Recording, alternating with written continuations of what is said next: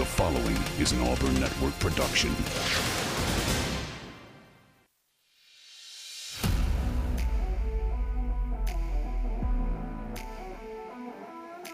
You are on the line. Live on ESPN 1067, Auburn Opelika's sports leader. Online at espnau.com or on the ESPN 1067 app. To be on the line, call in at 334 321 1390 or toll free at 888 382 7502. You are on the line with Jacob Goins. You're on the line here on ESPN 1067, Auburn Opelika Sports Leader.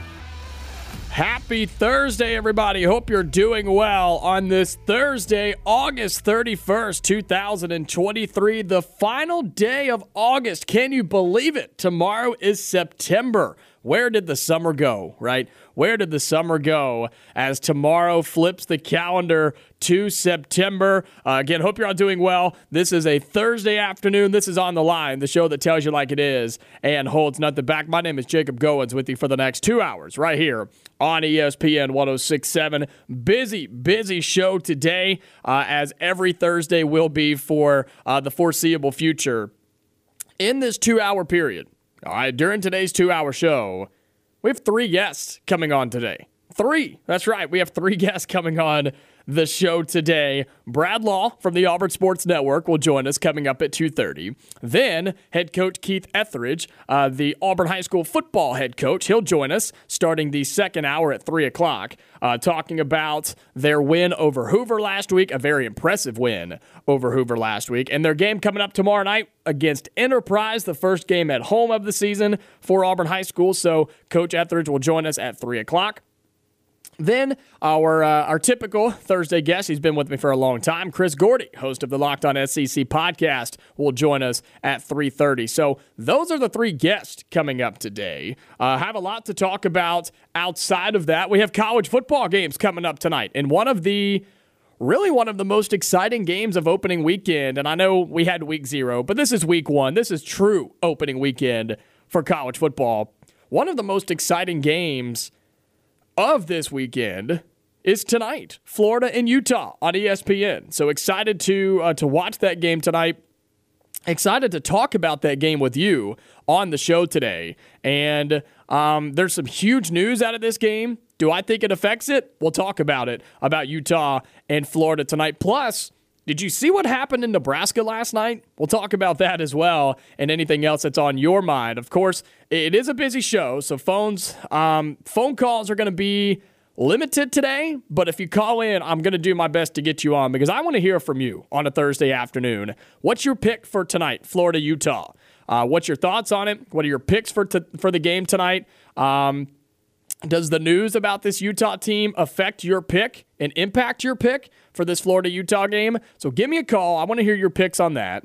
Uh, your thoughts on anything else going on in the sports world. And that phone number to get through to me is 334 321 1390. Again, that number is 334 321 1390. You can call in, be a part of the show, and be on the line. At any point today uh, that I don't have a guest on, I'd love to hear from you and what your thoughts are about the games coming up tonight, the games coming up tomorrow, and of course, Auburn's game on Saturday versus UMass. We are just two days away from Auburn football kicking off against UMass.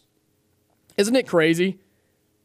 Isn't it crazy how we're already just two days away from the start of Auburn football? How football is officially back? Isn't it awesome? I'm so excited, and I know that you are as well. So, again, give me a call. Let's talk about it today. 334 321 1390. We'll talk tonight's games. We'll talk the, the massive event that happened last night in Nebraska. And it's not about football. It was in the football stadium, but it wasn't about football. We'll talk about that. Brad Law will join us at 2:30. Keith Etheredge will join us at 3, and then Chris Gordy at 3:30. So, busy show today. Let's jump into it because we got a lot to get to. So, on the schedule for tonight in college football, right? I've talked about how they have done a masterful job at extending the week one college football slate from tonight on Thursday all the way through Monday night. They've done that. They have games on Thursday, Friday, obviously Saturday, game Sunday, game Monday. They have five straight days of college football action to open up the season. That's pretty impressive. Do I necessarily like it? No, but I also do kind of like it at the same time because it gives you an opportunity to watch some of the biggest games in the country, right? We get to everybody in the country. Even if you're a fan of the other teams playing tonight, you are going to have Florida Utah on the t- on the on the TV, on the radio, whatever, right? You are going to be keeping up with Florida and Utah. Tomorrow night, I mean, there's nothing crazy going on tomorrow uh, in in the FBS. There are some games, but nothing crazy. All the games going on Saturday. But then you have the standalone game of LSU Florida State on Sunday and the standalone game on Monday, which is Clemson and Duke in week one, which is a phenomenal matchup, by the way. So you get to have some of these big games that are standalone. And I think that's really important for opening weekend. Now, throughout the rest of the season, jumble them all on Saturday, we'll figure it out. And we'll find college football fans are, are crazy, man. They'll find a way to watch the game, they'll find a way to get a score on that game. But for at least for opening weekend, the true opening weekend of college football, I'm okay with it. But you look at the slate for tonight.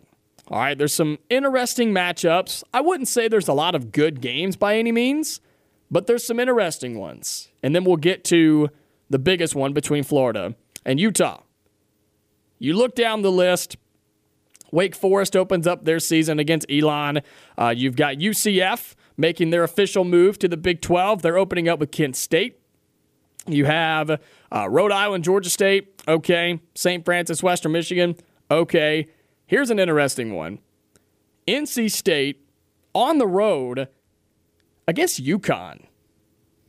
Ew. I mean, just what a what a weird, icky looking game that NC State at UConn is. NC State should have no problem, but uh, you just don't see many teams voluntarily sign up and say, "Yeah, let's go make a trip to UConn and play football." Um, a weird game that that one is. Some of the other games that you may keep your eye on. Um, how about a Big Ten battle in Week One? Nebraska and Minnesota. The I think there's two Big Ten battles this weekend. Nebraska and Minnesota starting it off tonight in Minneapolis. And so, are these two good football teams? Mm, no, not by any means. But typically, when you get two bad teams together, you have a chance to have a decent game, right? It may be a close scoring game. Uh, Nebraska is seven point underdog. Minnesota is a, t- a touchdown favorite. So keep your eye on that one. Seven o'clock on Fox. If you got multiple TVs, put it on the small screen tonight. Maybe an interesting game. Missouri, the other SEC team in action tonight, they play South Dakota. Uh, shouldn't be any problem for for Missouri. Some other games in there. Um, and UAB plays tonight. How about that? UAB plays tonight against North Carolina A&T. Uh, that game seven o'clock on ESPN Plus. But there's one true game tonight. There's one true game that everybody will be watching, that everybody will be keeping up with, that is really, really intriguing. The Florida Gators in week two, or in week one, year two, under Billy Napier, going on the road to take on 14th ranked Utah. It's an awesome matchup. It's an awesome game. And it's going to be an awesome environment. It's going to be a tough game for this Florida Gators team. And if you recall last year's game, okay, if you recall last year's game, Utah was the number seven team in the country when they went to take on the Gators in the swamp. Everybody was picking Utah to win this game. Everybody thought Utah was the better football team. And let's be honest, they were. Right? And you look at this game and you watch how it played out, and Florida hung with them the entire time. There were so many mistakes in this game. It was sloppy play. You did have a great quarterback battle with Cam Rising on one side and Anthony Richardson on the other. And somehow, some way, the Florida Gators, in Billy Napier's first ever game at Florida, took down Utah in the swamp. That was not supposed to happen. Utah was supposed to roll. They were supposed to roll in this game. And yet the Gators somehow found a way to pull off a huge win to start off the 2022 campaign for Billy Napier and this Florida team. Now, did it build to much? No, not really. And Utah still ended up being a really good team. You turn the page to 2023, Utah's still a highly ranked team at 14th in the country. They are still the better football team than Florida is right now. But now the Gators are going out west to play Salt Lake City, Utah. That's a tough place to play. If you've never watched a game where Utah's at home, and not just at home, but a night game out in Salt Lake City, it's unbelievable.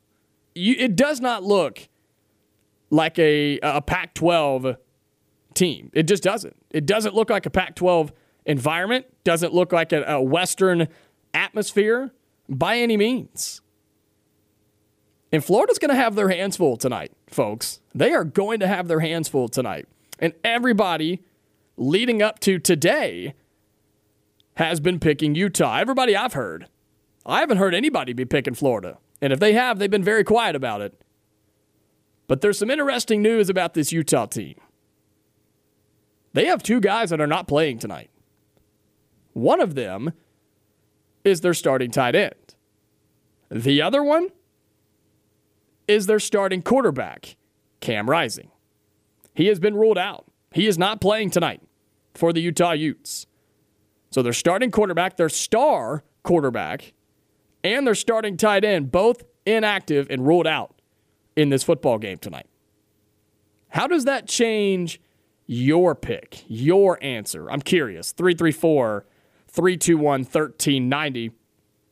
This is a it's a huge huge storyline. Because you've heard me talk about this and other people as well. Utah is more talented than Florida. They are. They're more talented than Florida. I believe that right now. They are more talented than Florida. When you were comparing the two quarterbacks before Cam Rising was officially out, we've known, right? We've known this was a possibility for him not to play in this game. We've known that he's had some injury problems and that he may not suit up in this game. And now it's official that he won't. But before that, you compare the two quarterbacks. It's Cam Rising, top 20 quarterback in, the, in college football, versus Graham Mertz, who I rank in the bottom two or three of the SEC. Utah easily wins the quarterback battle there. But Cam Rising no longer playing. They'll be starting a guy who's been there for three years. But he's been playing behind Cam Rising. You're also without your starting tight end. So maybe a go to option for Mr. Backup quarterback. He's not on the field. But even with that, I still think Utah is a more talented football team. I think they're a better coached football team, and that's nothing against Billy Napier. That's nothing against Florida. But Utah's got a good program. There's a reason they're top 15 preseason. There's a reason they are ranked 14th in the country without ever stepping foot on the football field. And you can say what you want and believe what you want about preseason rankings and preseason polls because I'm there with you. They're not totally worthless, but I've said you're just shooting in the dark, you're taking a guess. And they're based off of what you've seen in the past, which has been Utah is a darn good football team. They should have won last year. And so you look at what's on on on the line for this game We've talked about Florida's schedule. It's brutal. It's absolutely brutal. If Florida is somehow able to win this game, they may make a bowl game. But if they don't, I have them going 5 and 7. And they'll be lucky to get there. And this Florida team may end up surprising me in talent. They may end up surprising me in their skill set, in their coaching. They very well might. And I'm interested to see what they look like tonight. But the schedule does them no favors. It's going to punch them in the mouth every single week. And this is a huge game for Florida if they want to have any chance, if Billy Napier wants to have any chance of surviving this year, This is a massive game and a massive opportunity for Billy Napier in Florida. When you flip it to Utah, all right, when you flip it to the Utes, they play Florida at home tonight. Then in week two, they go on the road to Baylor, which we know Baylor's been down. We know Baylor hasn't been what they've been, but that's a tough two game stretch. Florida and then Baylor. And then they've got to run through, I'm going to use this word that doesn't get used very often in the Pac 12. They have to run through a gauntlet of the Pac 12. UCLA, at Oregon State, at USC, home for Oregon, at Washington, at Arizona, and they ended the season with Colorado, college football's biggest question mark. One of college football's biggest question marks, right? This is a huge game for Utah as well. Anytime a team can beat an SEC squad, they hang a banner.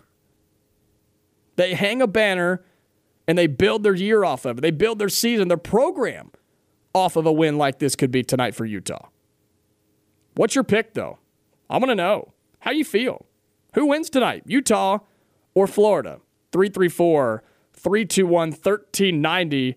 I'll give you my pick when we come back. Plus, talk about the world record setting event that happened in Nebraska last night, and it had nothing to do with football, basketball, or even baseball.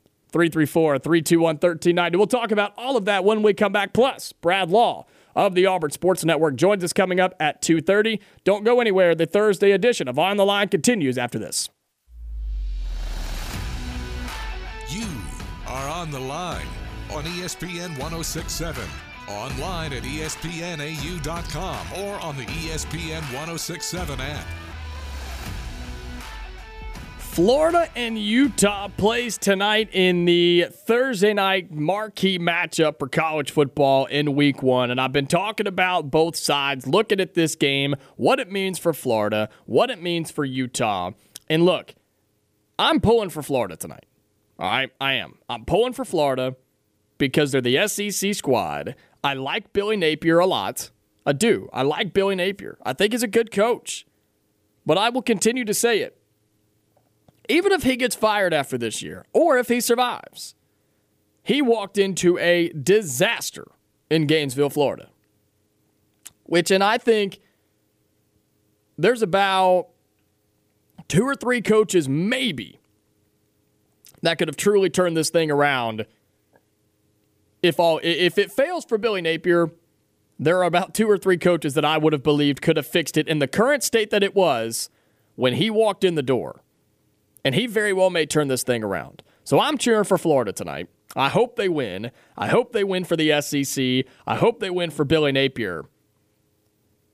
And with the news of Utah starting tight end not playing tonight, and their starting quarterback Cam Rising ruled out with injury, it still doesn't matter. I'm taking Utah.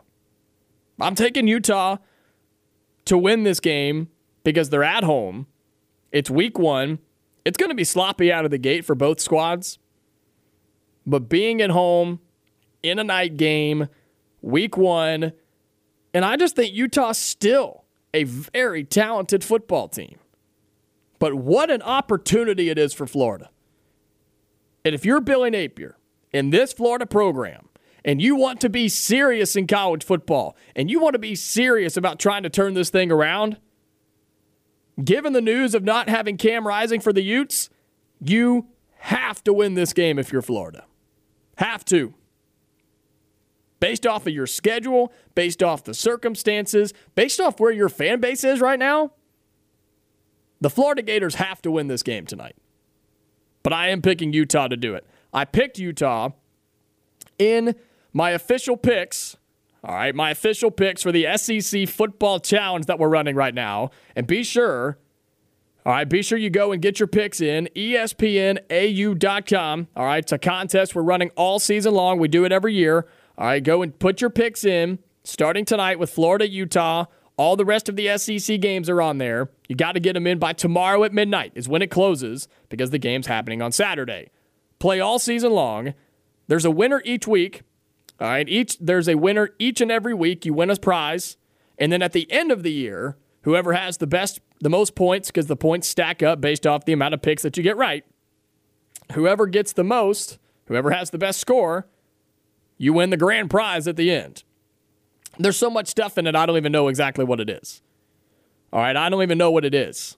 But there's so much in there. I do know there's a 50, 50 or 55 inch flat screen smart TV. I know that. That's in there for sure. So be sure you're doing that every single week because on Fridays here on the show, me and Uncle T Bone, we're going to make our picks on the show on Friday afternoons using the SEC Football Challenge on our website. So you can follow along, you can pick with us, you can play with us, and you can see our scores. You can see other people's scores. The leaderboard's on there. It's awesome. It looks fantastic. So make sure you're doing that. All right, go to ESPNAU.com and make your picks for the SEC Football Challenge. Click on contests, and it's right under there. You'll find it right there. So go get your pick in for Utah and Florida tonight. I hope it's a good game. It should be. Um, it, it absolutely should be a good game. And I hate that Cam Rising's not playing, but, you know, it is what it is and I'm still going to take Utah. They are, according to ESPN's matchup predictor, 73.6% chance to win. Florida has a 26.4. Betting line sitting right around five or so for Utah tonight. And Florida's got a chance, man. They've got a chance, but they have to win. I think this is. How often can you say that it's a must win game in week one? I don't think that's the case, but I, I mean, if you can't win this one, man, it's just you got to find wins somewhere if you're Florida. And it's going to be tough to find them in the SEC slate of this schedule. So, hope it's a good game. Tune in, watch it. We'll talk about the result tomorrow. Utah favored by five. Over under is 44 and a half. Flipping gears just for a second before we get Brad Law of the Auburn Sports Network on the phone. Did you see what happened in Nebraska last night? The sports world is on fire in a good way. All right, this is unbelievable. A world record, I'm sure you've seen it, I'm sure you've heard about it, but I got to mention it. A world record, literally, a world record was set last night in Lincoln, Nebraska. Because at Memorial Stadium, Nebraska's football stadium, the University of Nebraska said, let's put a volleyball court right in the middle of Memorial Stadium. And fans showed up, they showed out, and they broke the world record for the most attendance, the largest attendance at a women's sporting event ever. Are you ready for this number? 92,003. Let me say that one more time. 92,003 people showed up last night to watch the five time NCAA champion Nebraska volleyball team in Memorial Stadium, in the football stadium. In 92,003, people showed up to watch it. That's unbelievable. That's awesome. For college volleyball, they showed up for this. There were other things going on, other events going on. But 92,003 people, I don't care what sporting event it is. I don't care what level it is.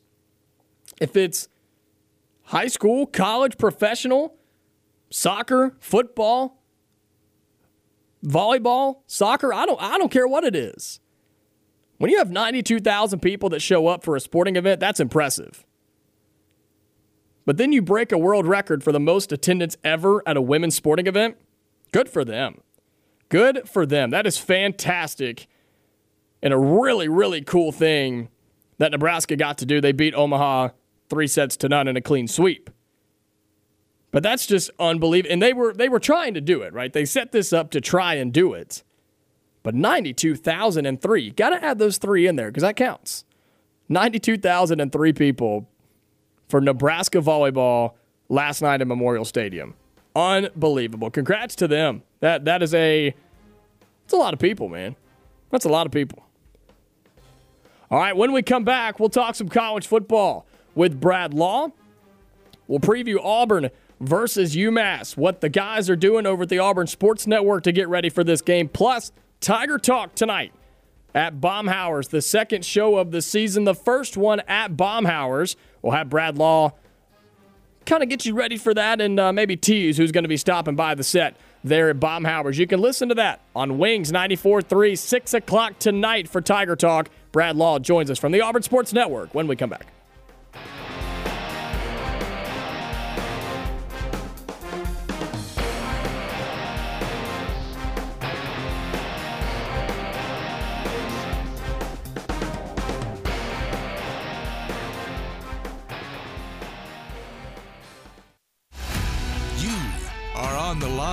With Jacob Goins on ESPN 1067, Auburn Opelika's sports leader. We're halfway through hour number one here on the Thursday edition of On the Line, the show that tells you like it is and holds not the back. I'm Jacob Goins with you on ESPN 1067, and he is Brad Law from the Auburn Sports Network joining us on the phone lines as he does every single Thursday. Brad, happy game week, man. I've been saying that to everybody, and I'm just so excited, and I know you are as well. No doubt, it's game day for some teams, a couple teams in the SEC and beyond. Uh, it's the day before the day uh, for for Auburn fans, and we're getting yeah, we're we're you know we're starting to foam at the mouth a little bit, and uh, we'll be ripe for the pickings on Saturday for sure.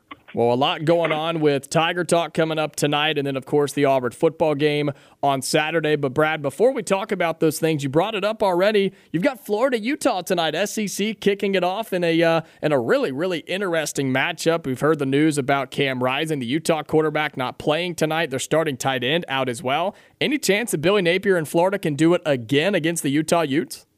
Possible. Yep, definitely possible. They're going to have a speed advantage. Florida will, that's for sure. Um, you know, Utah's starting a true freshman left tackle, I think, in this game, and um, and Auburn fans, of course, are intrigued to see if Landen King gets uh, how much action he gets. You, I think it's interesting. Utah has a two tight end base offensive formation that they use. They list a U and an X tight end in their starting lineup or on their depth chart. Uh, and even though depth charts have taken a drubbing here in our state mm-hmm. this week, uh, Utah put it out there, and they have two tight ends starting on the depth chart. So, um, and Landen was playing behind one of those two. So that you know, that's if you're looking for an Auburn flavor, Auburn doesn't play either of those teams in the regular season, but certainly checking to see what kind of impact Landen King might have on the Utah offense, and may get some opportunities with the starter not playing tonight.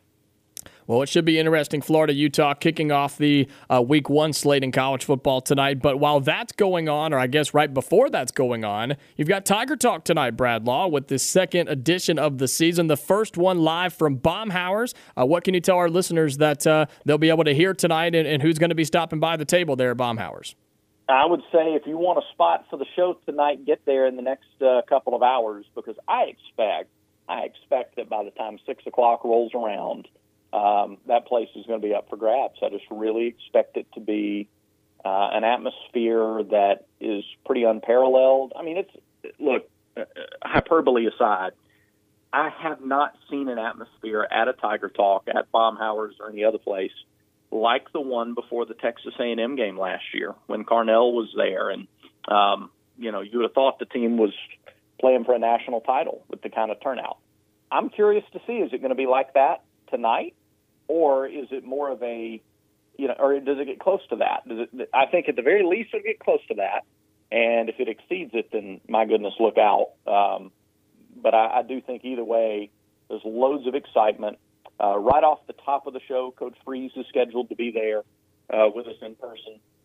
We're also going to be joined by Gunner Britton and Jayson Jones, a couple of those big boys up front on the offensive and defensive lines, respectively, to get their take on on the season opener. And so that's going to be a lot of fun. Plus, Rhett Hobart, uh, Deputy AD, is going to be there to talk about some of the new improvements in game day and just kind of we like to do that at the beginning of every year with our first uh, show or the, the show immediately before the first home game, um, just to kind of give people a heads up about what they need to be looking out for and, and understand about game day procedures and protocols. So that is the lineup tonight, and we hope that uh, you know everybody will try to shoehorn in there. And let's just have a great time.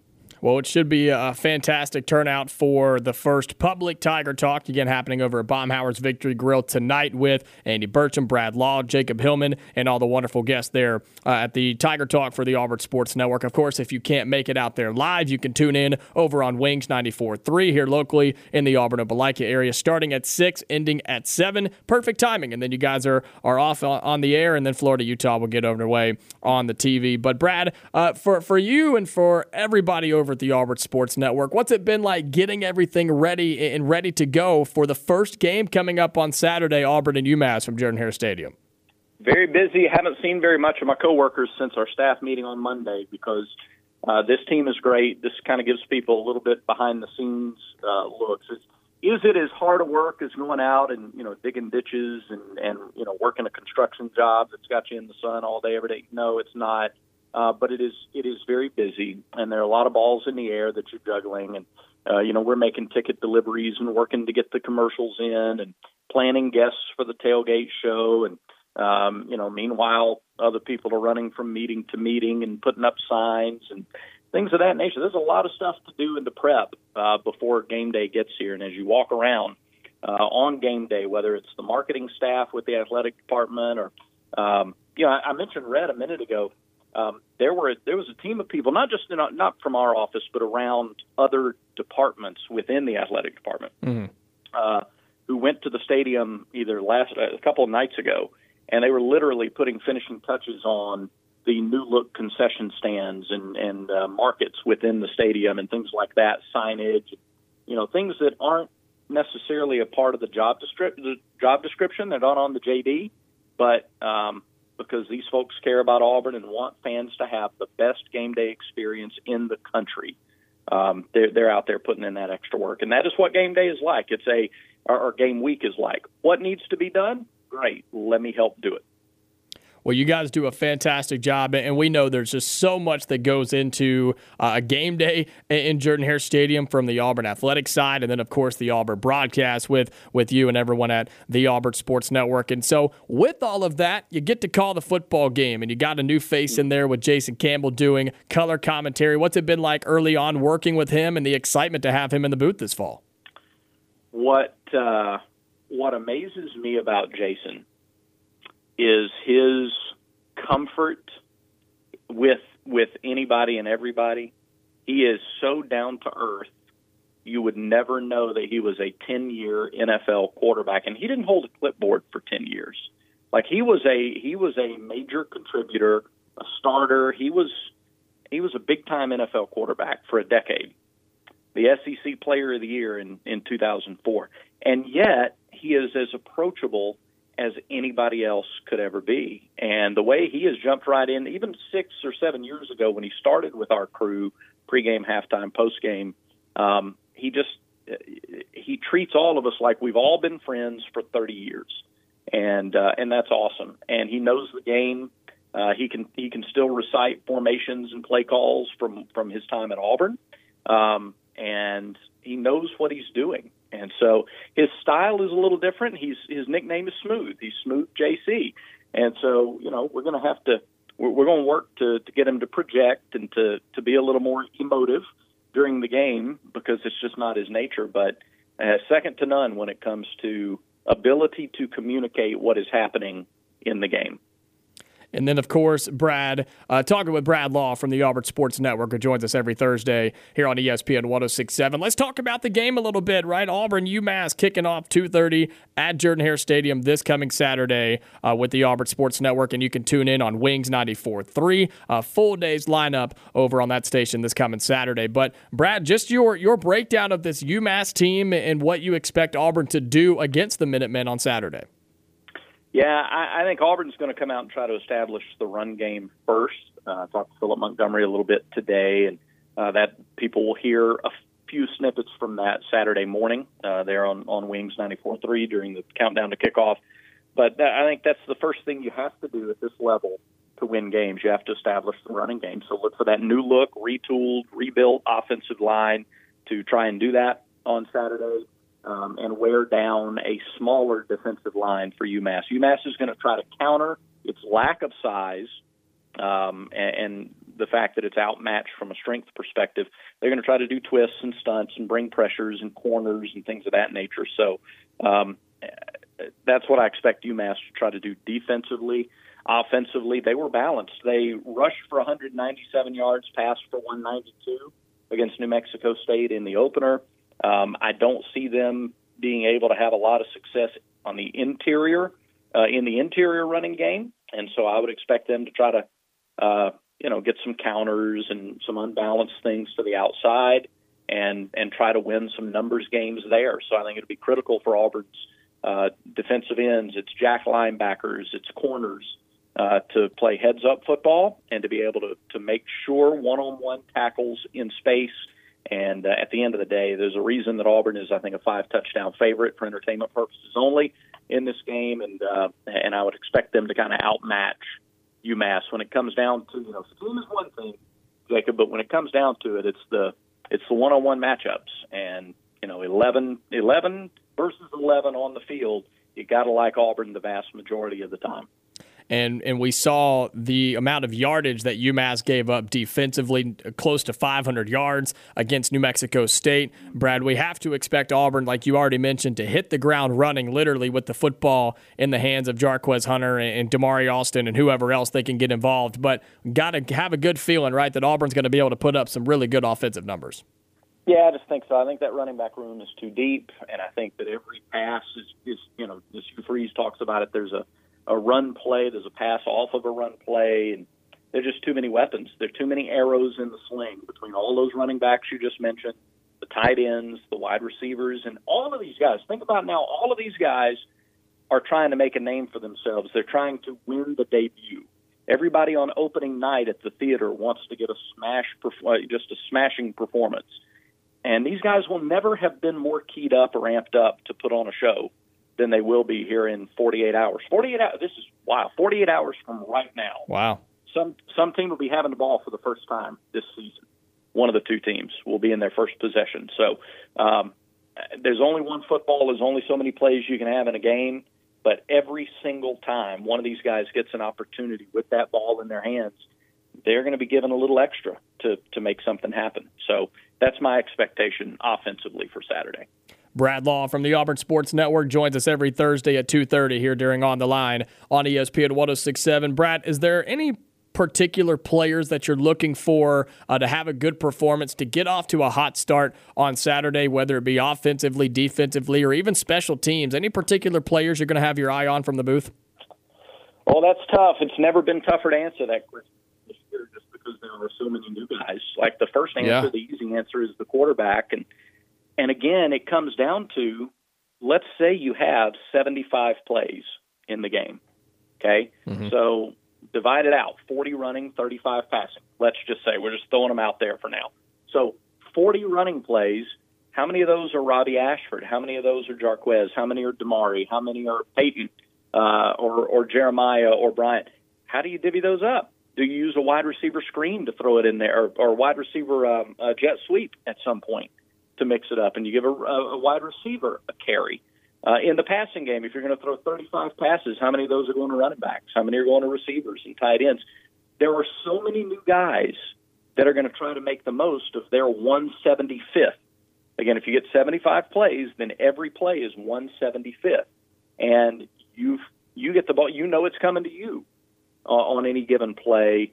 You're just gonna it, it's to be different, and I can't put my finger on just one. I want to see those offensive linemen. I want to see Gunner Britton and Dillon Wade on the edges uh, in pass blocking and, and driving people off the ball and run blocking. There you I go. Want to see the new, I want to see the new center, Avery Jones, uh, beat up on, on the nose for, for UMass. Um, and I want to see if Shane Hooks goes for 100 yards in his first game in an Auburn jersey. I want to see if Jay Fair continues the great fall that he has had or if Ja'Varrius Johnson gets loose and beats somebody deep, or Rivaldo Fairweather uh, is his first catch a touchdown. I got, I got, man, Jacob, I got 20 guys that I can point out. Uh, and thankfully, I don't have to just watch one, right? Thankfully, we can watch all of them and just see, sit back and see who has the breakout game one. And one thing that that everybody's going to have their eye and definitely their ear on is the atmosphere in Jordan Hare Stadium for Game One with Hugh Freeze, a new look team, a refreshing fan, a refreshed mindset from the fan base, and there's just so much excitement. I know you guys have seen it, but man, it's going to be a special day on Saturday at Jordan Hare Stadium, huh, Brad? and we get a little bit of a break on weather. It looks like if yeah. these forecasts hold. Uh, I'm really happy for the students in that regard. Um, we do our tailgate show. We do the Tiger tailgate show across from the student entrance and across from the Cam Newton statue, and that's near the student entrance for those who aren't familiar. And typically now, like last the last two years, you give us an 11 o'clock game, we go on the air at 8 o'clock in the morning, and there's hardly anybody in line to get in bigger games, you know, the the crowd's there, and for Georgia and Alabama the last couple of years, you know, that's that's been the game where by the time the student gates open two hours out, um, we're the the crowd is usually backed up to where the stage is. Mm-hmm. Um, I expect it to be like that for UMass.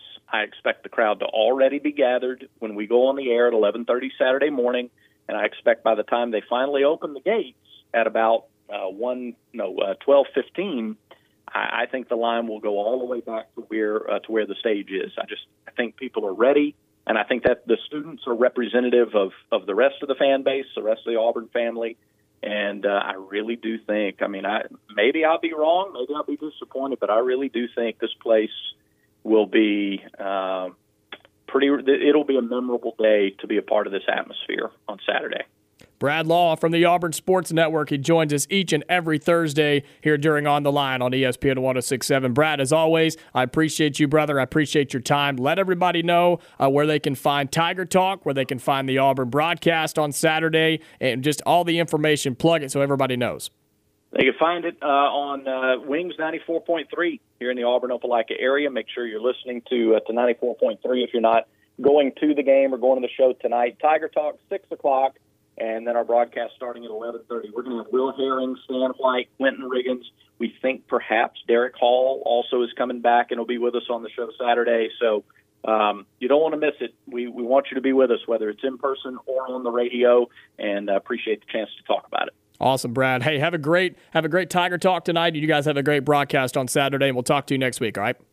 Appreciate it, Jacob. War Eagle. That's Brad Law from the Auburn Sports Network. Again, our Thursday guest at 2:30 every single week talking about Tiger Talk, talking about the game coming up on Saturday. Of course, Auburn and UMass. 48 hours. Isn't that crazy? 48 hours from right now. We'll be watching Auburn football in Jordan Hare Stadium. I, I, just get so excited, man. And I know you are as well. Brad is, everybody at the Auburn Sports Network, they do a fantastic job. And again, Tiger Talk tonight, 6 to 7 over on Wings 94.3 and wingsfm.com. And then the Auburn, uh, the Auburn football game. It's a full day on Saturday, each and every Saturday. Game day on Wings 94.3, the pregame show with Uncle T-Bone, Wade Bennett, and Jack Hudden. They will go on the air 10.30 a.m. this Saturday. It's an hour-long pregame show. Feeds right into the Auburn Sports Network tailgate show, countdown to kickoff, all that good stuff. And then, of course, the Auburn football game at 2.30 on Saturday with Andy Burcham, Jason Campbell, and Brad Law over on Wings 94.3. We'll take our final break here on hour number one, come back, wrap it up, and then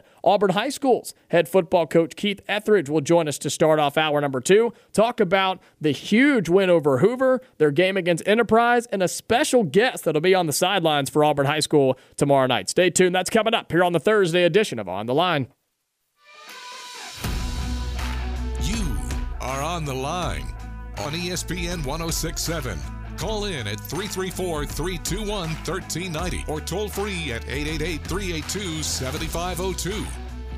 Wrapping up hour number one here on the Thursday edition of On the Line. We thank Brad Law for his time every single Thursday. He joins us at 2.30 during the show here on ESPN 1067, uh, previewing what should be a very electric Tiger Talk tonight over at Baumhower's Victory Grill. If you can't be there, make sure you tune in on Wings 94.3 and wingsfm.com. And then uh, the game on Saturday for Auburn versus UMass. They'll be doing their Tiger Tailgate Show, countdown to kickoff live outside the stadium. Uh, if you've been over there, you know exactly what he was talking about their stage out there. Uh, they'll have a ton of good guests and then uh, kickoff for opening day for Auburn football. Less than 48 hours. Unbelievable. Between Auburn and UMass, Andy Burcham, Jason Campbell, and uh, Brad Law on the call there for the Auburn Sports Network. Again, you can find that as well on Wings 94.3 and wingsfm.com. Coming up, though, in hour number two, it stays busy, it stays rolling here on a Thursday afternoon.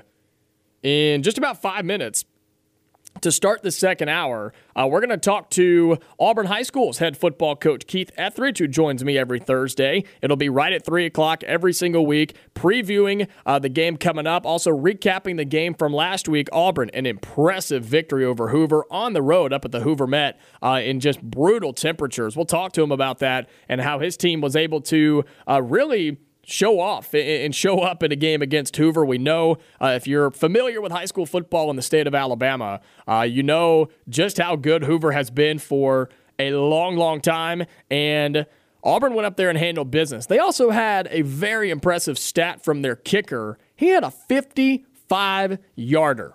In high school football, look, 55 yards for a kick in any level of football is impressive. And Auburn High School's kicker hit a 55 yarder last week against Hoover. We'll talk to Coach Etheredge about that, plus their game against Enterprise coming up tomorrow night over at Duck Samford Stadium. Plus, Chris Gordy, host of the Locked On SEC podcast, he'll join us in hour number two as well. And you know, He's got some thoughts about Florida, Utah, Auburn, UMass, and what in the world's happening in the quarterback room in Tuscaloosa. That's all coming up in hour number two. Don't turn that radio dial. Hour number two of the Thursday edition of On the Line coming up.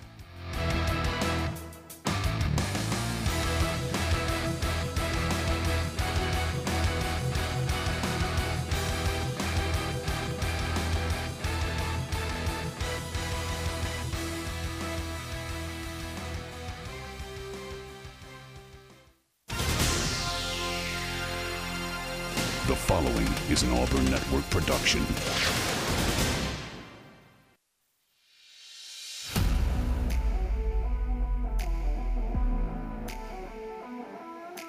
You are on the line. Live on ESPN 1067, Auburn Opelika's sports leader. Online at espnau.com or on the ESPN 1067 app. To be on the line, call in at 334 321 1390 or toll free at 888 382 7502. You are on the line with Jacob Goins. You're on the line here on ESPN 1067, Auburn Opelika sports leader. Happy Thursday, everybody. Hope you're doing well as we get underway here in hour number two on the Thursday edition of On the Line, the show that tells you like it is and holds nothing back. If you missed any of the first hour, talk to Brad Law from the Auburn Sports Network and also previewed tonight's big time college football game between Florida and Utah. Had some other conversations in there as well. So you know where to find the podcast after the show, espnau.com, or just search On the Line wherever you get your podcast. But as we uh, have started this last week and continuing on through the high school football season. Auburn High School's head football coach Keith Etheredge joining me on the phone lines now to talk a little high school football here in the Auburn Opelika area in the state of Alabama. Coach, glad to have you on the show, man. Welcome back.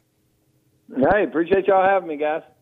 Well, let's talk a little bit as you got the season kicked off last week against Hoover. Uh, we had you on the show last week and talked about just uh, what such a big matchup, right? Two big names in high school football, two of the biggest names in high school football, Auburn High School and Hoover. You guys went on the road, made the long road trip up there, got to play at the Hoover Met, and took care of business against the Buccaneers uh, this this time last week when you defeated them 39 to 14. Your thoughts on your team's performance and the big victory over Hoover in Week One?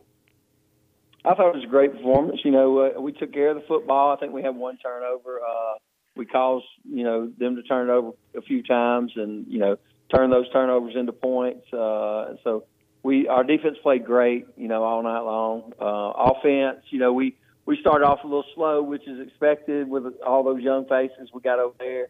But after that, after the first two or three drives, we we really came alive and uh, settled in and you know, I thought we got great quarterback play out of Jackson, and you know, I think that the receivers played great. Got two re- had two really good games out of our running backs, and you know, our offensive line played played great too. Defensively, you know, we put a lot of pressure on their quarterback, you know, and I think that uh, that pick six right after half, you know, put us up by two scores, and was we were able to build on that. Yeah, how about that pick six, huh? From the defensive line spot, you don't see Yeah. it a whole lot, but tipped it up to himself and was able to make a play. How about that, huh?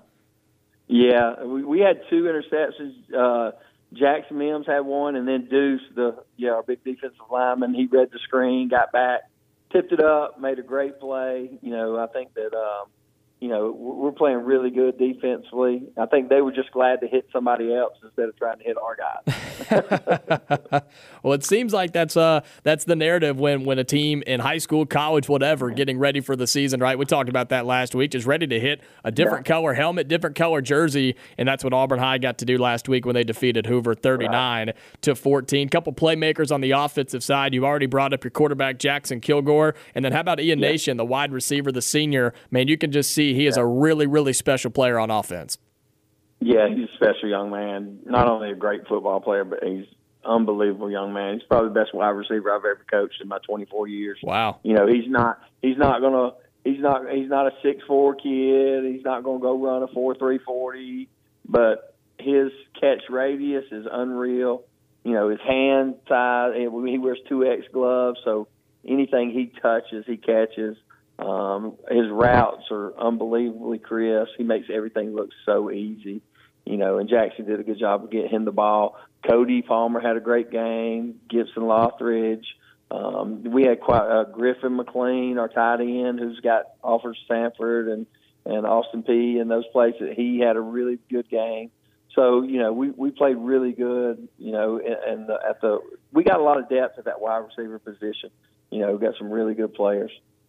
And coach, I know it, it's always difficult and really probably stressful for you as a coach going into week one because you've practiced for so long, but you just don't truly know how your team's going to respond That's and how they're going to play in week one. Your overall, just your grade, I guess, for your team in week one. The scoreboard looked great, and you defeated a really good team in Hoover. So, uh, are you are you pleased with week one performance for Auburn High coming out of week one?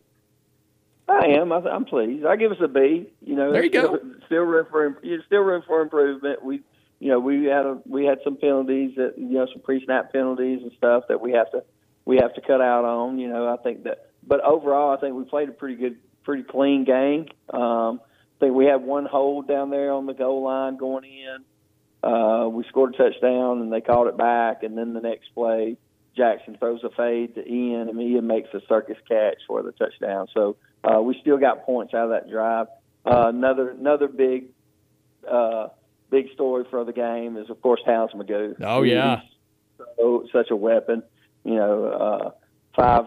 I mean, I think five or six uh, kickoffs. He put almost every one of them out of the back of the end zone. You know, seventy-two to seventy-six yards. You know, on on the kickoffs, and then you know he did fifty-five yarder that would have been good from sixty-five easily. You know, and hit a forty yarder. So you know he is an unbelievable weapon for us. Have you ever seen anything like that in high school football? A kid hit a 55 yarder? Because, coach, that's a good field goal in any level of football, but high school Yeah. football, man, that's unbelievable. and and looked easy. I mean, it, it was Yeah. halfway up the uprise.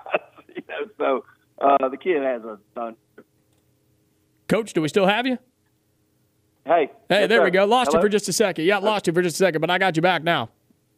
No, I said I call him Legatron. There you go. There you go. It's unbelievable. And like you said, just looked easy. I mean, just it's so effortless for him. And a senior, Oh, you know, he, he's going to do special things. And I know that's a huge weapon uh, for you. Talking with head coach Keith Etheredge from Auburn High School football. Before we talk enterprise, one more on the on the Hoover game. How much how tough is it for you and a football team to start on the road and not just start on the road, a two hour plus road trip in the Hoover Met against again one of the really good programs in this state against the Hoover Bucks. Yeah, it's, I mean that's a that's a tough tough road trip for anybody. You know? Yeah. our kids took it real well, considering we have all, a lot of youth on this team. You know, they did a really good job, and, and that may have helped a little bit. you know, they they may have not known there's supposed to be a lot of pressure on them. but, Right. you know, they went into the game with with a, a great mentality, and you know they executed, and you know we were able to get out of there with a win, which is always great to you know when if you if you play Hoover and win, you're playing pretty good football. Not to mention going to Hoover and winning a game at the Met. I think that's the first regular season game they've lost there since 2018 or mm-hmm. 17 or something like that. So. Wow. Well, I mean, that's something to, that's definitely something for you and your guys to hang your hat on. Auburn High School back home this, this Friday for the first home game of the year over at Duck Samford. Got a brand new scoreboard looking over there. Uh, looks fantastic, oh, yeah. doesn't it, Coach? Yeah, the Jumbotron with the scoreboard. It looks great, man. I went to the middle school game last night. Got to, got to watch those guys play a seventh grade game and an eighth grade game and the, the uh, new jumbotron was lit up and it, it looked really really nice. So uh, and you know tomorrow night's also you know Demarcus Ware night. Yeah, I was going to ask you about that. Yeah. Yeah. So it, What's that going to be like for you, coach, and for this team, and really for the Auburn High School, the fan base to have Demarcus Ware being honored there? What's it going to be like to have him on the sidelines tomorrow night?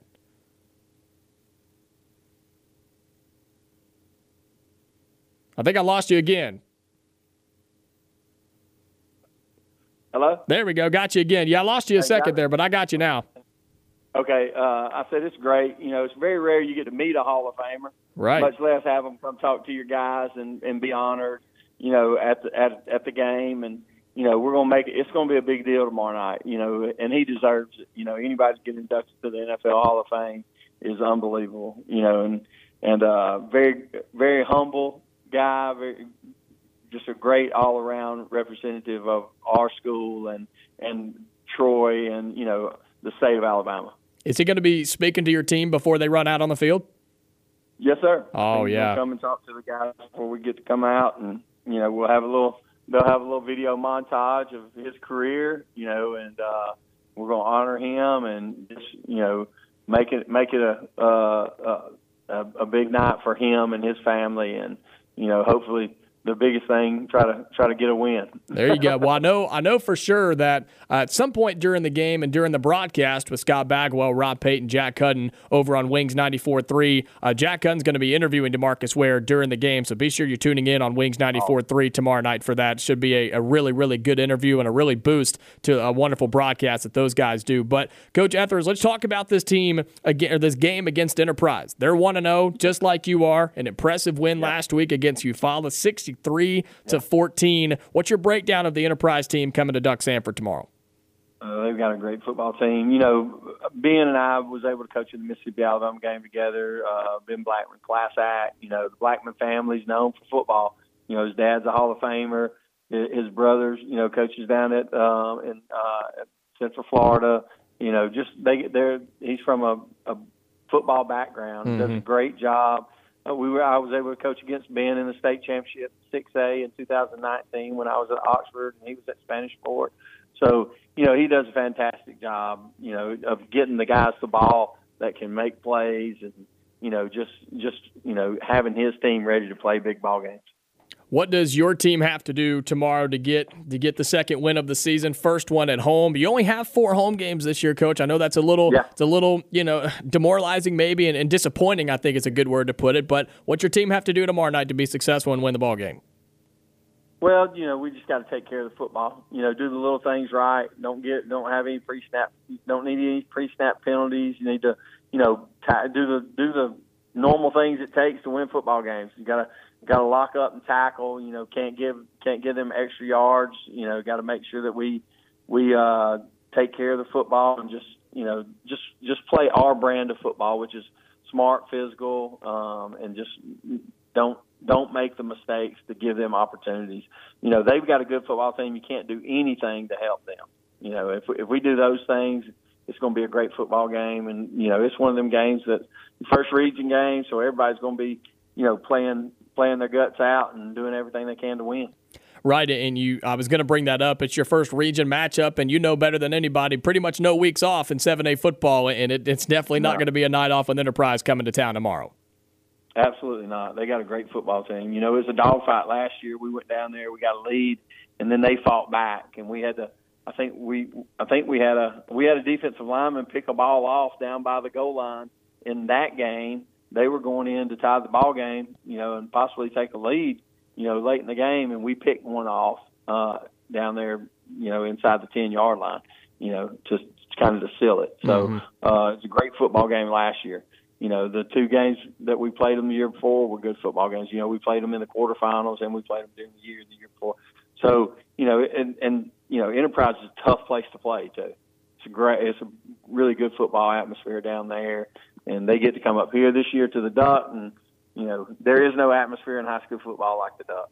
Well, it's a great atmosphere. Should be even better tomorrow with Demarcus Ware on the sideline. Should be a yeah. packed house for the home opener for Auburn High School football versus Enterprise tomorrow over at Duck Samford. Kickoff at 7 as head, uh, head co- football coach Keith Etheredge will lead the Tigers on the field for game two. Coach, as always, appreciate your time, man, and I uh, look forward to next week. Good luck tomorrow night. Yes, sir. Thank you, brother. Appreciate what y'all do. Appreciate it, man. That's Coach Etheredge from Auburn High School football. He joins us every Thursday here on the show to start off the second hour. Auburn High School versus Enterprise tomorrow at Duck Samford Stadium. Pregame at 6:30, kickoff at 7 over on Wings 94-3. Scott Bagwell, Rob Pate, and Jack Gunn will have the call for you. And again, Demarcus Ware is going to be there. Just got inducted to uh, the NFL Hall of Fame. He'll be on the sidelines tomorrow night for Auburn High School, and Jack Hutton's going to interview him, and it'll be live on the broadcast uh, for uh, the Auburn High School Sports Network over on Wings 94.3. So be sure that you tune in for that. Should be excellent, excellent coverage tomorrow night. Auburn High versus Enterprise. And again, we appreciate head coach Keith Etheredge joining us every Thursday during On the Line here on ESPN 1067. We'll take a break, come back, talk about some of the biggest notes going on uh, around college football, around sports, before we get Chris Gordy, host of the Locked On SEC podcast, to join us at 3.30. Here's a little window right here. If you want to call in and talk to me, I'd love to hear from you on a Thursday afternoon. 334 321 1390. Who's your pick for Florida Utah tonight in college football. I want to hear from you and why at that phone number 334 321 1390.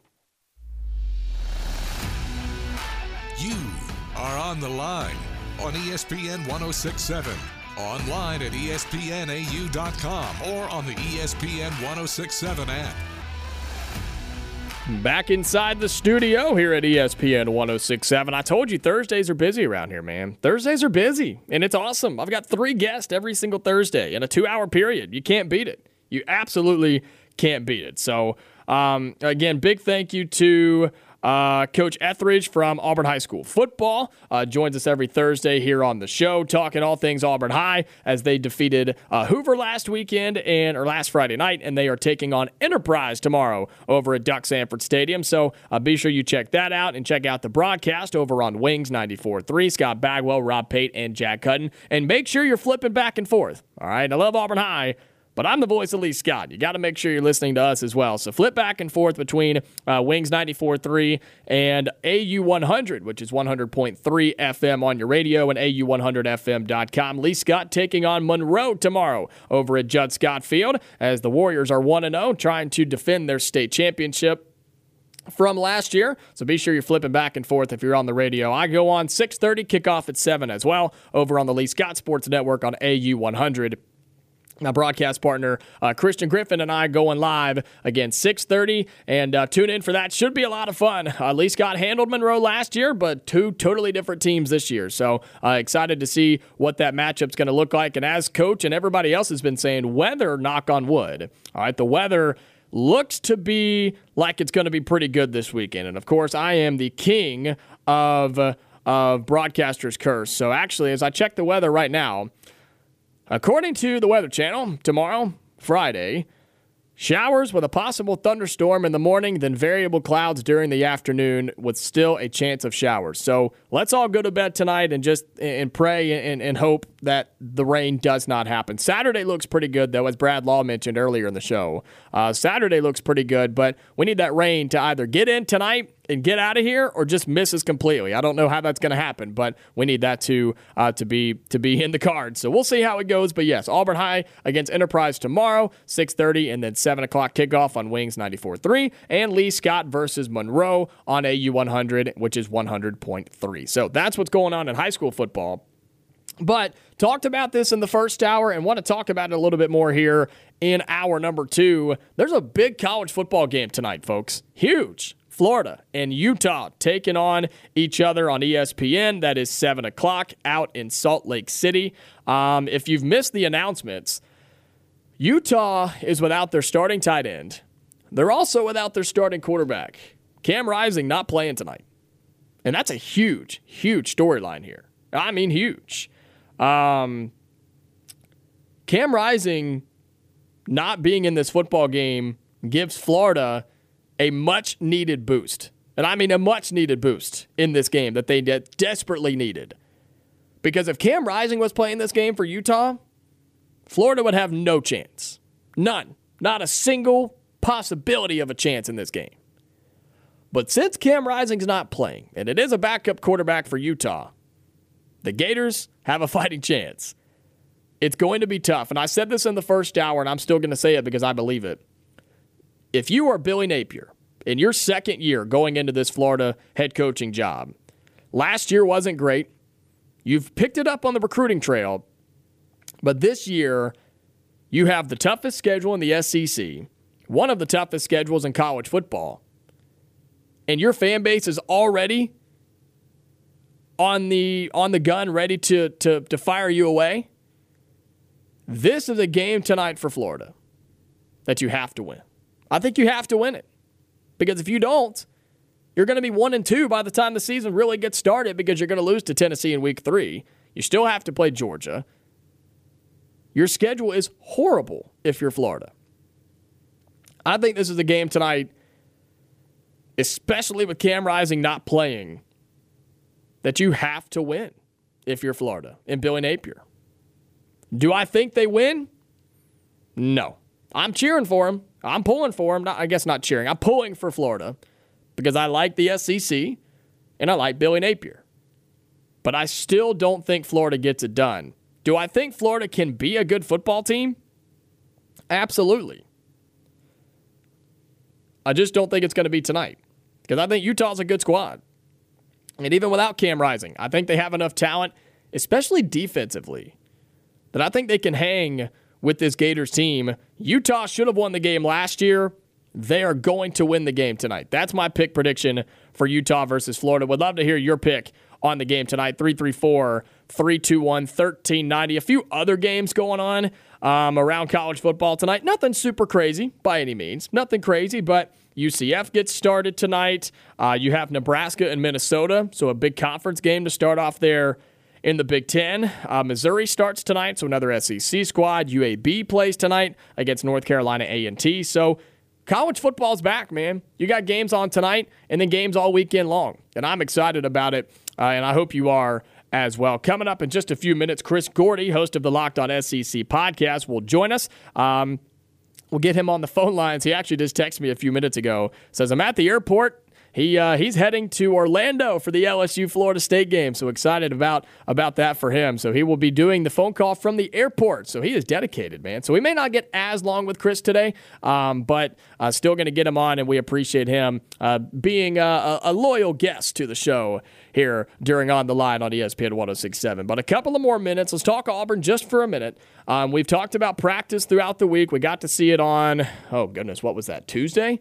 We got to see practice on Tuesday. Uh, starters were named. Uh, that includes Payton Thorne and the three guys that were in Nashville for SEC Media Days: Luke Deal, Cam Stutz, and Elijah McAllister. Um, I love those. I love those those picks for captains. Um, it speaks very, very high volumes to me that Payton Thorne was named a starter in less than six months with the program. I mean, he didn't. He wasn't here for the spring. He got here early summer, pra- or didn't practice, worked out with the team, hung out with the team, and then practiced this fall, got the starting quarterback nod, and now he's a, one of the four captains for 2023. So I, I, I'm really, really proud of that. And that should make you excited as well. That should give you a boost of confidence in at least who the guy is of Payton Thorne.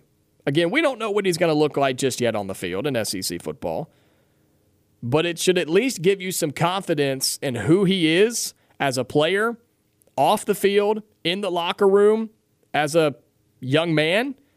That should give you a lot of confidence in that. The fact that his team voted him as a captain, and every single player that I've talked to or had the chance to listen to, they've talked about Payton Thorne's leadership. They've talked about him holding people accountable. Did you see the Auburn football video they put out yesterday? Of the players talking to one another. And Payton Thorne said something that really caught my ear. It's something that Hugh Freeze has already talked about, and it was word for word. And I don't think he was doing that in a copycat sense. I think they both believe it. He's not calling guys out for messing up. You don't call somebody out because they did it wrong. You call them up. Hey, you did that wrong. Here's the right way to do it. Here's why we do it this way. Let's do it again. I love that. That is a winning message. That is a winning mentality from your starting quarterback for Auburn. That's got to make you feel good. Now, is he going to perform well this season? I don't know. We're going to find out. I think so. I hope so. But we're going to find out. And he'll probably perform well on Saturday. The offense will start slow. But the good thing is, you've got the running game to start you out. And they're not going to start slow because nobody in that running back room is slow. Nobody. They're all good. They're all fantastic. And the offensive line has a chance to really play some bully ball on Saturday against that UMass defensive front in the same way with the Auburn defensive line versus UMass's offensive line. We've heard about the struggles of this Auburn run defense. They should really come out and play on Saturday. We've had troubles in the past with Auburn's defensive line not getting pressure on quarterbacks, not being able to get out on the edge. You have the advantage on that on Saturday against UMass. All of those things are what we've been talking about. All of these things we've been discussing and building up and giving our takes. We're less than 48 hours away from seeing it for the first time in 2023. It's going to be a lot of fun. And we'll have some more conversations about it coming up in just a few minutes with Chris Gordy, who hosts the Locked On SEC podcast. Again, not sure how long we'll get. He's about to be on a plane heading to LSU, Florida State, but we'll talk to him right after this, get his thoughts on Florida, Utah, Auburn, UMass, and all the other games going on in the SEC coming up here on the Thursday edition of On the Line.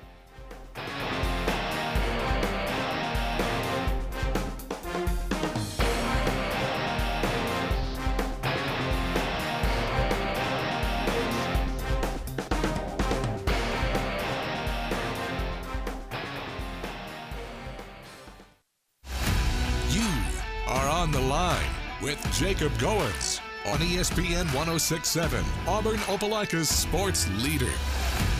All right, 30 more minutes here on the Thursday edition of On the Line. I'm Jacob Goins with you on ESPN 1067. This is the show that tells you like it is and holds nothing back. And I got to tell you like it is.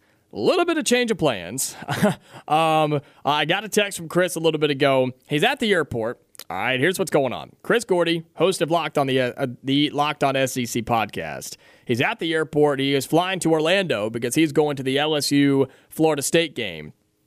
And he got his times mixed up on when his flight was, and I gave him a call and they were bored. Not only did he get the times mixed up on and there's no no worries here. He was also in line to board his plane to fly to Orlando. And he was like he was like, "Man, I can still give you a few minutes." And I said, "Chris, no.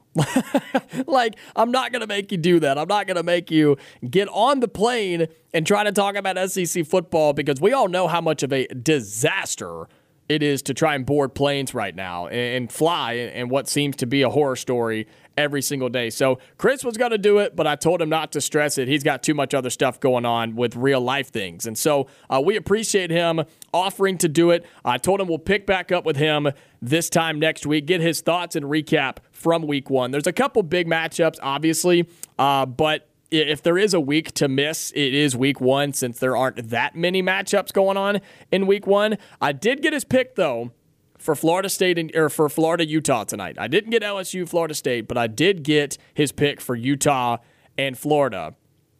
The line is Utah minus five. Chris told me, Chris Gordy, he said, take Florida plus the points for entertainment purposes. Take Florida plus the points, but Utah's going to win. So he has Florida playing this game within five, but he has Utah winning it at the end. So there's your pick from Chris uh, for Florida and Utah. Again, we will pick back up with him next week uh, here on Thursday afternoon for Chris Gordy, host of the Locked On SEC podcast. He uh, uh, is safe. You know, we all we hope for a safe trip for him. Hope he has a good time. We'll get his breakdown on that LSU Florida State game. Should be a fantastic matchup on Sunday night in college football. So instead of that. It, it, almost works out because I've been trying to find a time to use this and to play this. Yesterday, yesterday afternoon, I had the chance to hop on a Zoom call with Jesse Palmer, ESPN college football analyst Jesse Palmer, and he sat down with reporters and media and whoever you know got an invitation to be a part of it.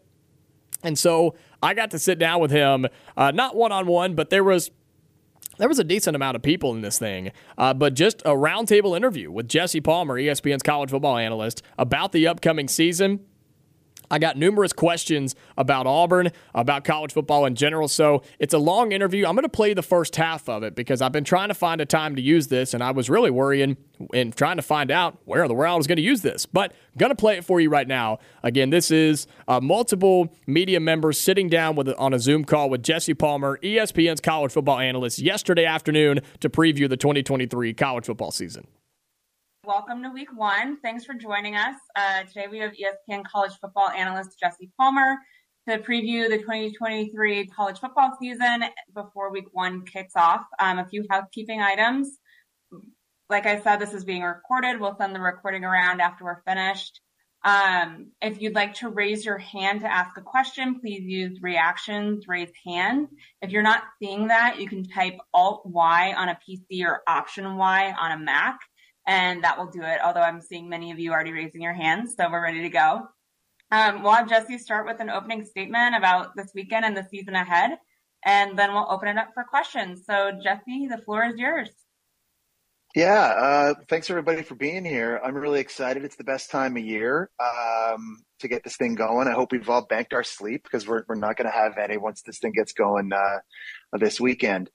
Um, I'm just really excited. It's another great college football season. And I think what's kind of cool about this year is there's there's maybe a few more question marks um, with respect to the national championship picture than maybe we've had in, in, recent years, where it sort of seems this foregone conclusion at the start of the year every year. Is it Georgia? Is it Alabama? Is it Ohio State? But I think with a lot of question marks at quarterbacks and offensive play callers on those teams, it maybe opens up the door um, for Michigan, for USC, for Oklahoma, Texas, Florida State, a lot of a lot of different teams, and maybe some teams that we're not we're not thinking about. Who could be the TCU this year from last season? I think is a is a fun theme and fun topic heading into the year. The Heisman Trophy race is going to be fun. Obviously, Caleb Williams got off to a great start this past weekend. Uh, week zero, as did Sam Hartman too. Um, but with the landscape changing so much, with new coaching hires and the portal, uh, conference realignment, you know, college football is is rapidly evolving and changing. And it seems that like at a at a at a ridiculous pace. Um, it does not look at all like the college football I played in in the late '90s for Steve Spurrier. It doesn't look at all like the college football that I started covering at ESPN back in 2007. Um, but this is our new reality, and I'm just really looking forward to another great year. I think we have an amazing slate of games to start the season. Some awesome matchups that'll impact the national championship picture and the Heisman Trophy picture. So it's the best time of year, and I'm sure, like all of you, I just can't, I just can't wait to get going.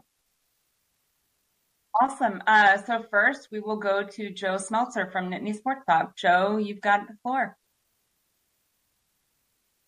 Hi, Jesse. Thanks for the time. Uh, so you mentioned Sam Hartman and Caleb Williams, two guys that are established veteran quarterbacks. Drew Allar hasn't started a game yet for Penn State, but he's a guy that many are expecting to be one of college football's best quarterbacks, um, maybe pretty soon. So, um, as a quarterback yourself, what are your thoughts on what you've seen from Allar? And as an analyst, how good do you think he needs to be for Penn State to get to the level that many people are thinking that they have a chance to get to this year?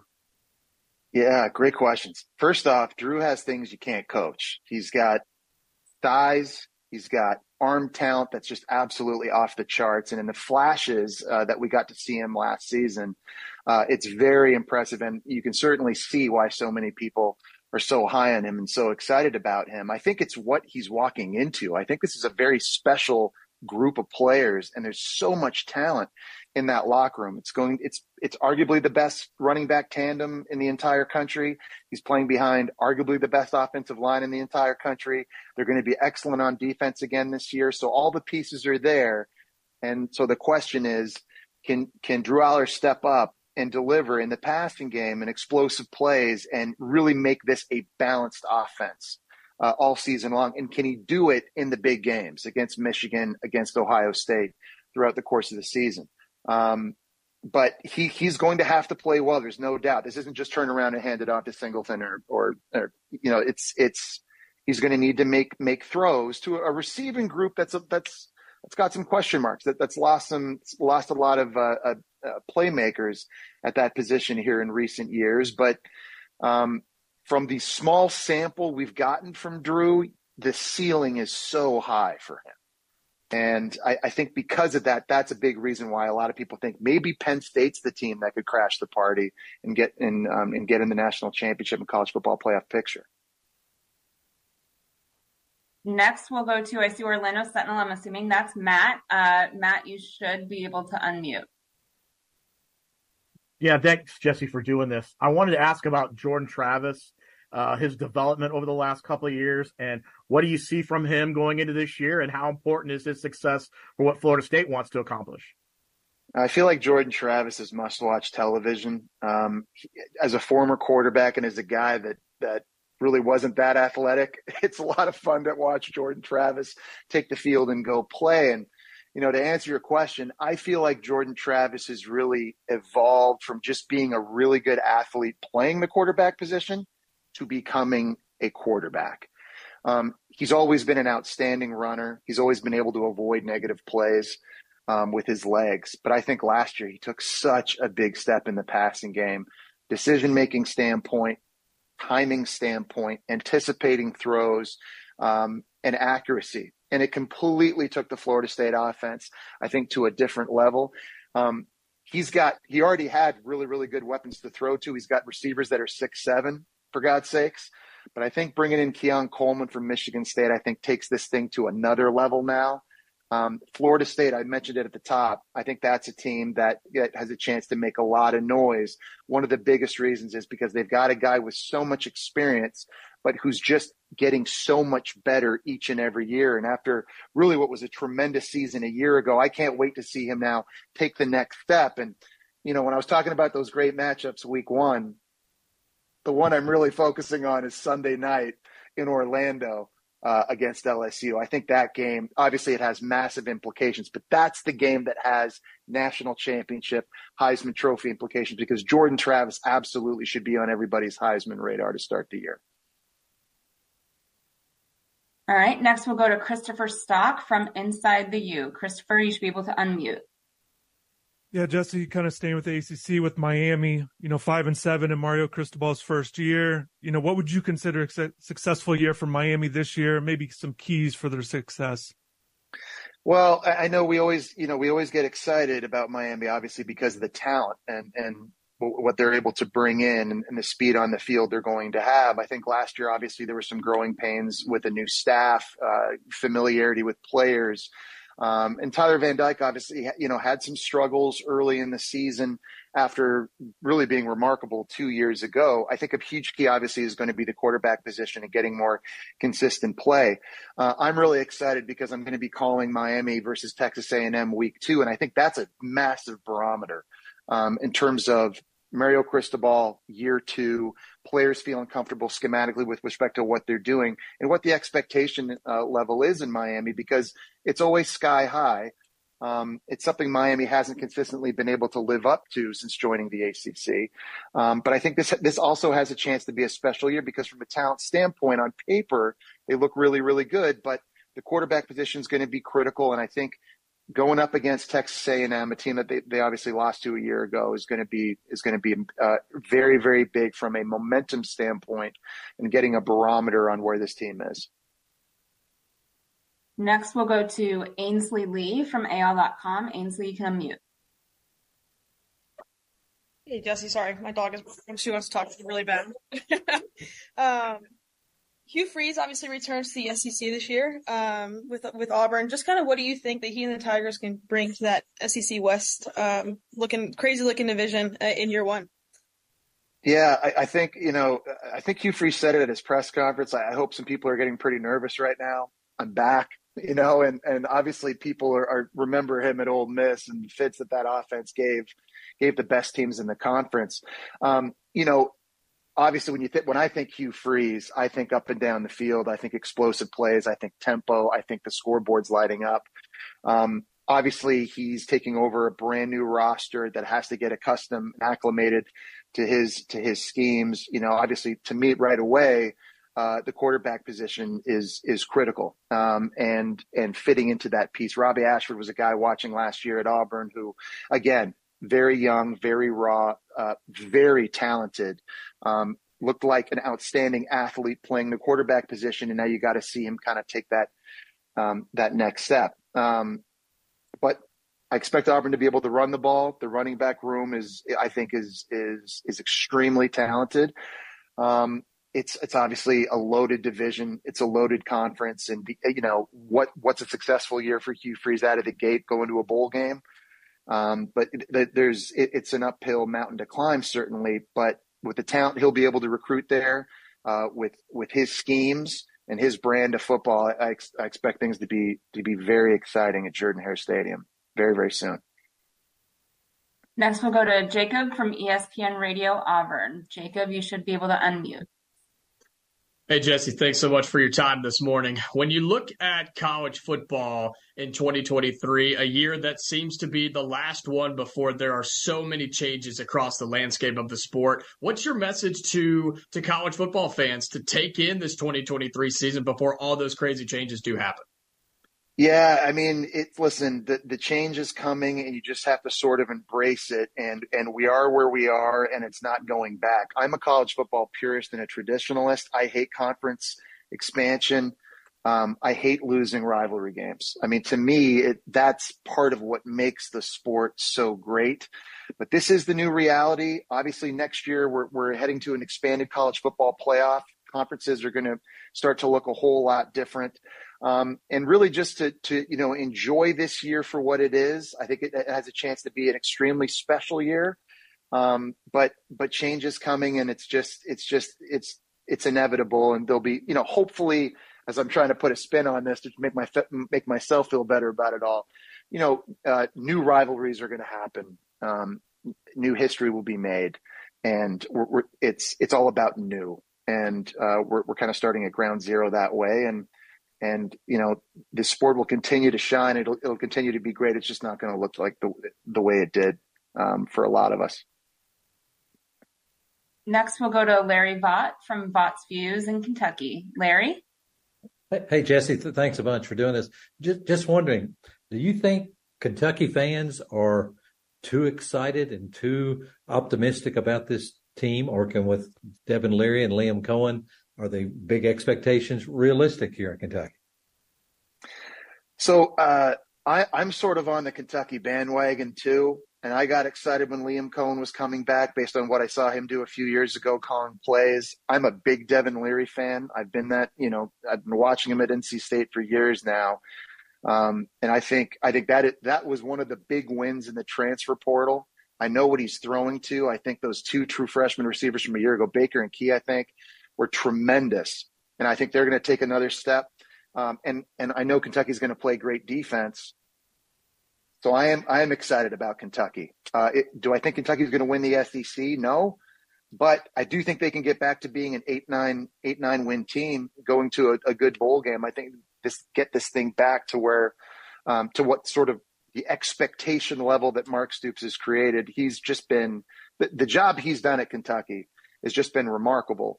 Um, but there, I, I, don't think this is smoke and mirrors. I, I really do think Kentucky is taking a huge step forward this season. So if you missed my uh, the announcement of what that it, what that audio is and what that interview is yesterday, uh, Jesse Palmer, college football uh, analyst for ESPN, sat down, had a Zoom call uh, with some people that were invited, and so uh, I was able to be a part of that, and that was the first half of it.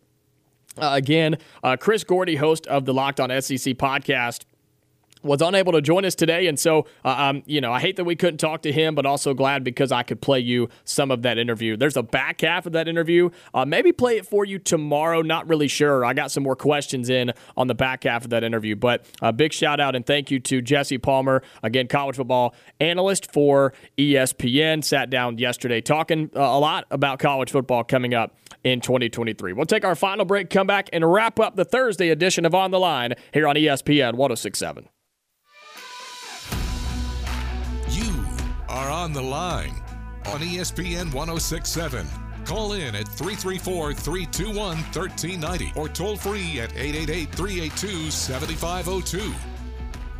Winding down the Thursday edition of On the Line here on ESPN 1067. Been a busy show today, but a great show as always, as it is on Thursday afternoons. We talked to Brad Law from the Auburn Sports Network in hour number one. We started hour number two with Keith Etheredge, head coach for Auburn High School football. And then no Chris Gordy today, but played part of the uh, interview, the roundtable interview, uh, if you will, from Jesse Palmer, ESPN's college football analyst that I got to be a part of yesterday. So hopefully I'll get to play the back half of that for you tomorrow. I had a lot of questions in the back half of it. So Again, busy show today. Uh, we talked to all of those people, plus um, talked about college football getting underway tonight in week one. Florida and Utah. Excited for this game.